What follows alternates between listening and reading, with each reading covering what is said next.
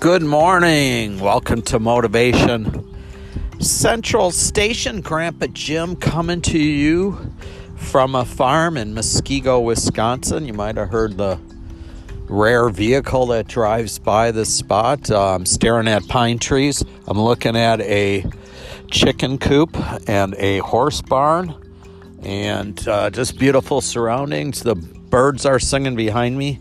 Uh, today I got a good episode, I think, for everybody. Uh, we're going to talk about fear. We're going to talk about emotional regulation. And also, uh, we'll talk a little bit about humor and then about valu- valuing our older folks in our communities um, before they're gone. You know what I mean? So uh, let's talk about fear. Uh, there's uh, good reasons to be fearful, right? I mean, if there's a fire, you know, you want to stay away from it.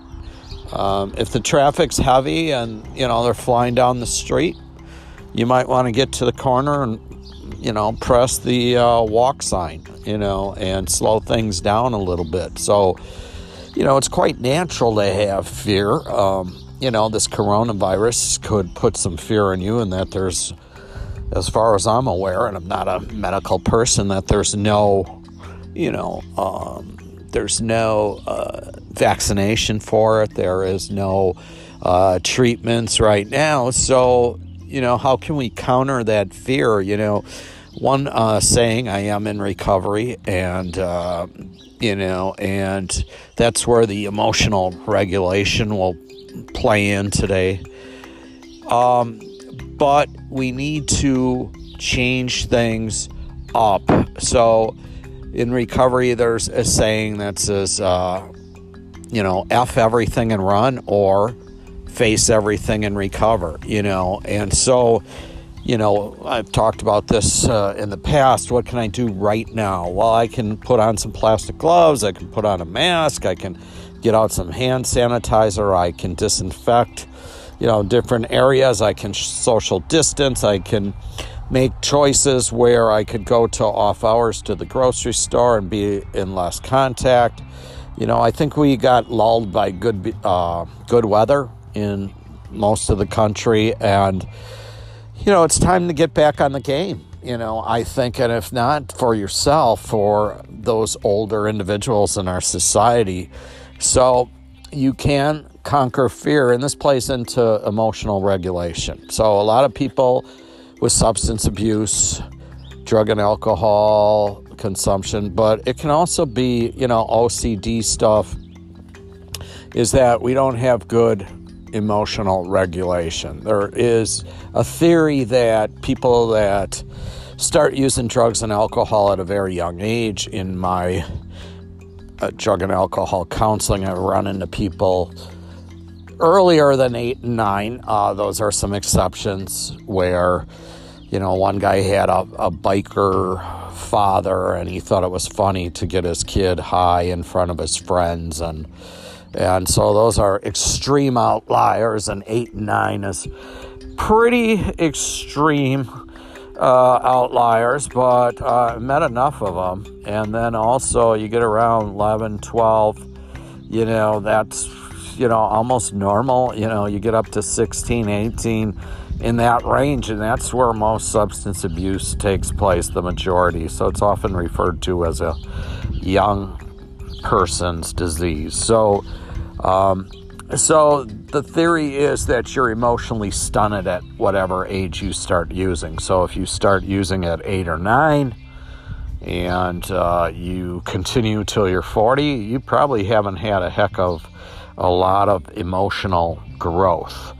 Um, and so there's also a theory that the more you're in recovery and the more you um, you abstain from using substances, the more you'll get that back. And the theory kind of works. So let's say you started using at age 12, you got a year of sobriety under your belt, you are now emotionally mature like that of a 13 year old you know and uh, so i'm looking at a blue jay right now that is just an awesome sight uh, right now i'm sorry but beautiful you know this farm's so beautiful and the way i got to work out here was a complete accident so I told her, I says, yeah, I like painting barn scenes.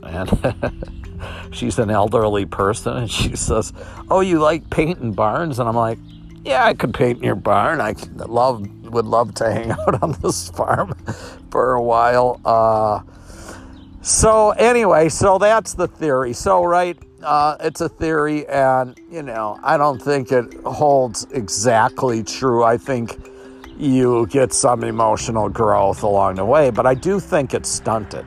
You know, because I I do see this all over, and just because you don't use drugs and alcohol, but if you come from a parent or parents that used you most likely have the disease. There's a 60% chance. You're just not picking up the alcohol. It might be manifesting itself in food, uh, maybe manifesting itself in overexercise. Um, I see that a lot where people just you know they they start their day off like the burner on a gas stove put the flame up a little bit and by noon they got it up even higher and you know by they don't take a nap or try to chill out by two or three in the afternoon. Now they got the fire cooking. And so I recommend for many of us who have, I call it the squirrel cage, or thoughts that just keep whirling and whirling around in your head, is to learn to meditate, learn to relax. There's some beautiful resources on your iPhone or phone or computer, laptop. You can find meditation um, videos on YouTube, and definitely there's some apps out there like Calm is one. I use one called the Insight Timer. Just really great stuff. And every afternoon, I before that flame gets really hot and really high, and it had for a really long time in my life, and I did not know how to control it. Uh, now I do, and I take action, and I actually look forward to that point of time. And I noticed when I do take a break from my work, and me and the farmer were talking yesterday, all the animals, she says her horses take a break every afternoon and they'll they'll slow down and they'll relax you know? And so uh, why us humans think we got to finish everything in one day? I, I, suppose it relates back to fear. You know the old i'm afraid i'm going to lose something by not accomplishing these tasks. I suppose i'm lucky and fortunate that i do get to be self-employed and i get to make a few more choices. So i do understand you know that uh, sometimes with your employment but even when i was employed and i learned this technique I would, you know, take 10 extra minutes in the restroom um, because if I don't have my head together, I'm not going to be good for anybody else, you know. And so, you know, there's some real wisdom in slowing slowing things down. And then, you know, if you're quick to anger, uh, you have anxiety, you know, this sadness. There, there are methods. We call them cognitive therapy. So in other words, I was riding with my kids today, and this is a program about Grandpa Jim, and Grandpa Jim has faults and he has things he has to work on and has to accomplish. So I was with my eldest son, and we were driving. Um, he was working with me in my gutter cleaning business, and we were going to a place, and he said, "Wow, a little bit of road rage going on." And I said, "Yeah, that guy is really out of control." He said. I'm not talking about that guy. I'm talking about you. and, you know, it, it's finally the day. It was finally the day. And I've been working on this for the past 10 days, two weeks. Is, you know, I got to let people pass me and I got to pray for them. And I got to, you know, got, I have to have empathy. Even though I know the guy is probably just driving 20 miles over the speed limit just because he wants to. I'm playing this mind Jedi trick on myself that he's doing it because, you know, his pregnant wife's in the vehicle or he has to get to the emergency thing. Or if they're driving slow, it's an elderly couple and they didn't set out to ruin my day. They're just in a relaxed state. And so the more uh, I can, this is the number one thing, too, I think, and this is to breathe through your nose and out your mouth. And anybody that's quick to anger, you know, if you can teach yourself to, you know, stop. I'm angry right now. You know, also you're if you're doing this around children, you're teaching them when I'm upset, I should get angry. When I can't pay the phone bill, I should get mad, rant, and rave. I should use. So not only might they have the uh, gene passed down that they have this this uh, craving when they put drugs and alcohol in it to want more. And most of you, the majority of you people, do not have this. You know, it's like the peanut butter allergy. But for those of us uh, that do have that, um, you know, then we're teaching them they have the genetic disposition where their body's going to want to crave things, but we're also behaviorally uh, behavioral role. I can't even say the word, but you're you're teaching them through your actions how you know. Um, I can't pay the phone bill. I don't have income coming in. I'm going to go drink and use and check out instead of how can I apply for a job? How can I hand out flyers that I'll cut your lawn? How can I, you know, and it's so amazing, you know, in my work when I just go out um, there's so many days where I just have one job to do, and it's often the neighbor walks over and sees what's going on, and they're like, "Oh, a gutter cleaning guy."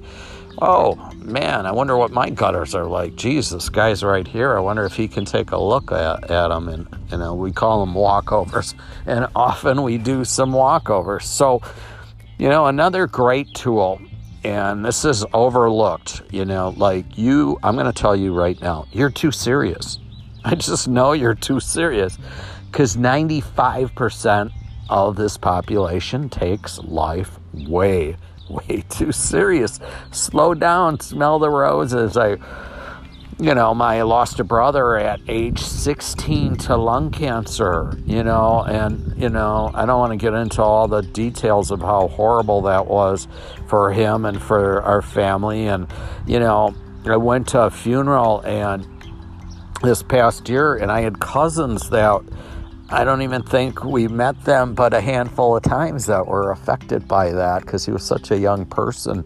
Um, you know, so it touched a lot of lives. But uh, he taught me how to live, you know, and that's part of my motivation too. Is when I went to school and uh, you know, I went to school. I tried to do major accomplishments to always have him in the back of my mind, and uh, often dedicate some of the writings I did to him because he did not have that opportunity to um, live, and so you know, now today my motivations are, you know, multiple. I like to work with the public. I like to work, you know, I'm aspiring to, you know, um, make sure that my grandchildren have a wonderful future and uh, on and on. But the thing that's most overlooked is a sense of humor. You know, like you can watch funny movies. I was just talking to the farmer this morning, and she was saying um, that she uh, watched some Laurel and Hardy last night, and she forgot how good that stuff was. And she, a friend of hers, lent her a library of where the stuff was you know, redigitized or whatever. And she said how gl- great the clarity was. But she was laughing and chuckling about that. She was also telling me about some political pundit that does these songs yesterday. And, you know, we're laughing and chuckling about that. Um, you can also pick up joke books.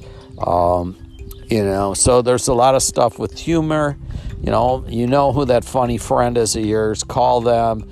Probably can take your heavy heavy um, situations, you know, and that's you. You'll have to listen to some of my episodes prior to this, but uh, it's always about having positive connections, great people in your life, and you know, I give everybody ten chances, you know, because. Uh, you know, the human game is not baseball. It's not three strikes and you're out. Um, you know, it's 10, you know, and so uh, after 10, though, you know, I realized that I might not be the changing person for you. And so, you know, for the sake of you and myself, it's time to, you know, me to move out of the way and find a different voice, different ideas that might get you on that recovery path that strong path in life. And then finally, let's talk about older people, you know, and I'm really glad I'm doing this subject because Father's Day is around the corner. And my father raised me and my siblings when fathers just didn't do that. This was the 1960s.